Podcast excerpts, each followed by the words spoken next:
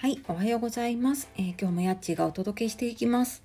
えー、このやっちーの心のコンパスルームでは私やっちーが毎日気ままに配信をしております。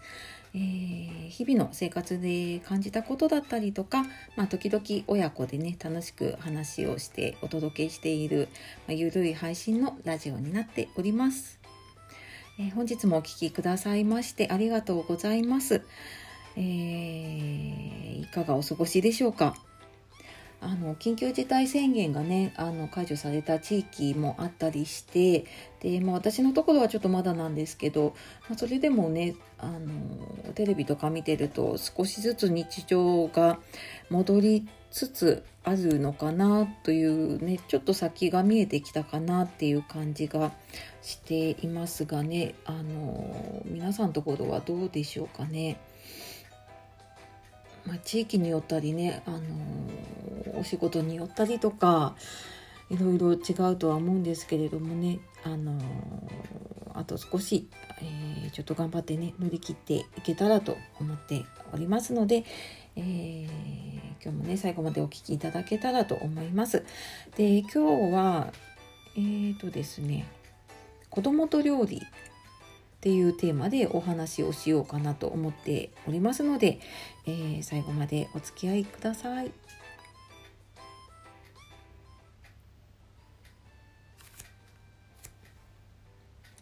はい、えー、このね子供と料理の話なんですけれども、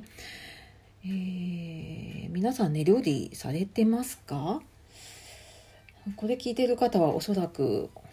大人の方だと思うんですが、まあ、男性だったり女性だったり、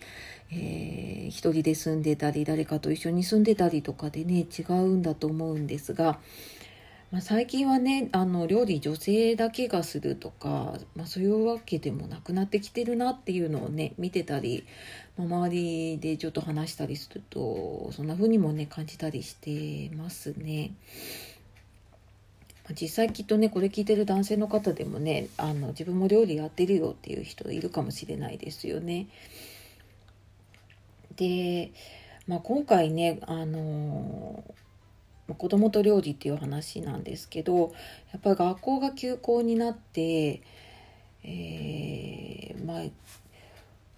他のママさんたちとも話すんですけどやっぱり食事がねあの1日3回容赦なくやってくるのでここが結構負担というかね悩みが大きいなって、まあ、自分自身もやっぱり思うけれどもうんそういうふうに思ってる人多いんじゃないでしょうかね。で私もまあ最初の1ヶ月ぐらいとかはねまあ、えー、ちょっと仕事も外出たりとかしながらだったんですけど、その後になってからは、えー、在宅勤務になったので、まあ、ほぼほぼ子供と家にいる生活なんですね。でまあそんな中で本当に朝ごはん食べ終わったらじゃあお昼何食べようかで昼食べ終わったらあ今日夜ご飯何にしようかなとかもうなんか一日中こうね、えー、ご飯のことで時間を取られてるなっていうふうに思ってたんですよね。でうーんまあ朝ごはんとかはね普段はやっぱり私が用意して子供をねあの送り出すためにねあの急いで作ったりしてたんですけれども、まあ、休みに入ってからじゃあちょっと朝ごはんのね簡単なおかずをやってみようかっていうことで、えー、まずね子供とちょっとやり始めたんですね。でもともとうんと私もねフルでずっと働いてたのでまあなんとなくこう手伝わされるというかちょっとこれ運んでとかちょっとこれ並べといてとかあの結構ね手伝ったりはしていたんですけれどもまだやっぱり火を使ったりとかねあの料理をしたりっていうのは、えー、うち小学生の息子がいるんですけどね、まあ、なかなかやっぱりうん、まあ、料理をそこまでさせてなかったんですね。でまあさせてなかったのもあるし、えー、まあなんかやりたそうな時とかもあったんですよ。確かに。小さい時とかね。あのママと一緒にやるとかっていう時があったんですけど、まあ、その頃やっぱりね一緒にこう手取り足取りでやると結構やっぱり時間を取られてしまったりするので本当休みの日とかでちょっと時間が取れる時しかできなかったりとかね。まあ、していたなっていうのをねちょっと思い出しますね。でまあ、ただね今回は、えー、まあ、時間もあるしでまあ小学生も男の子ではあるけれども、まあ、先々ね今はやっぱり男の子でも料理ができた方がいいんじゃないかなという思いもあってでまあちょっとずつねやり始めました。で朝ごはんはね今ではあ最初はなんか本当にこうウインナーとかをねちょっとフライパンで焼いたりとかあとその次やったのが卵焼きあ卵焼きじゃないな目玉焼きか。あの目玉焼きとかを、えー、ちょっと一緒にやったりして。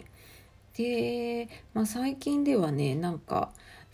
うん多分ね息子自身も食べたいものを作り出してて、えー、オムレツを作ったりとかねあの卵焼きを作ったりとかまあ、そんなところまでね結構作れるものがね増えてきていますね。でまあ確かにねあのまだ私がそばについていないと、まあ、一人でその火を使ったりとかね油使うものだったりとかもあるのであのこう丸ごとね任せるっていうのはちょっと難しいんだけどもまあそれでもね、えー、まあ、その間に私台所で他のことができたりとかするのでまあ本当にそれなりにありがたいなって思ってますね。うん、で、まあ、うちはついでに言うとですね夜ご飯もこれ連休の時だったかなゴールデンウィークの時にえー、ま、普段だとね多分家族で出かけたりとか、え旅行に行ったりとかしていたんだけれども今年はねまあそれどころじゃなかったので、ま、ずっとみんな家族で家にいるっていう生活になってでまあ夫もいて子供もいていやあの私常に食事作らなきゃいけないかなって思ってうんちょっとやっぱりねここまでの、えー、自粛の疲れもあったのもあって、えー、ちょっと当番制にしようよっていう話をしてですねえー、その休み中は、えー、もうその日一日一日交代で、えー、この日はじゃあ、えお母さんの当番ねじゃあこの日はお父さんの当番ねで、えーとまあ、子供はどっちにもこう入るような感じで、え交代でね当番にしていきました。で、まあ、最初はねもちろん夫は「え、なんでなんでだよ」みたいな感じで言ってましたよそりゃね。あの気持ちは分かりますよせっかくの休みなので、まあ、家でゆっくりしたいよとかねとは思いながらも、えー、まあ間にね子供が入ってているので、まあ、子供が一緒にねメニューを考えたりとか、まあ、買い物、まあ、買い物はねお互い交代で行ったりとかもしてたんだけれども、えー、まメニュー決めてで作って片付けてっていうところまで、えー、一応お当番さん責任を持ってやらなければいけないという我が家のルールだったので、えー、ま、なんとかね、えー、子供にこうじゃあ今日はお母さんだよとか今日はお父さんだよとか言われながらまあそんなにねあのすごい手の込んだものを作るっていうわけではないんだけれどもまあなんとなくねそれなりに、えー、家族で協力をして、えー、みんなでこうご飯を作って食べるっていう生活をね少しずつ、えー、やれるような体制を作っています。であそう子供と料理の話でしたよね。まああのまあ、子供ももちろんだだけれどもねやっぱりあの旦那さんがねきっとこう今まで外食してきたりとかね飲みに行って帰ってきていたのがやっぱり家にずっといるってなると、まあ、それはそれでね、えー、若いご夫婦も若いご夫婦なりにで、ね、年配のご夫婦も年配のご夫婦なりに、えー、結構ストレスがね溜まってるっていうのも聞いたりするので。うん、なんかうちは今回なんかそうやって見てでまあそうすると私はもう自分が当番じゃない時は、えー、一切も手は出出さないというか、まあ、ただねこれどうやってやるのとか、えー、まあ、もちろん台所の勝手が分からなかったりするのでねその辺とかはちょっとあのサポートというかねしたりはするんですけども、まあ、それ以外はもう一切も丸投げしてしまっていたので、えー、それなりになんかね、え責任を持ってご飯を作ってくれててでまあ私も人が作ってくれたご飯をね久しぶりにちょっと食べれるようになってうんなんかすごく良かったなと思って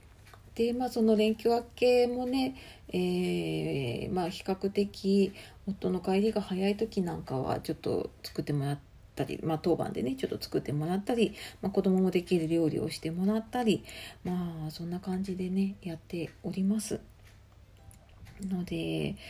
まあちょっとね、えー、食事作り困った時には、えー、ちょっと最初はね結構忍耐必要なんだけれども一緒にやってみるっていうのもいいかなというふうに思っております。という、えー、子供と料理の話をね今日はお届けさせていただきました。はい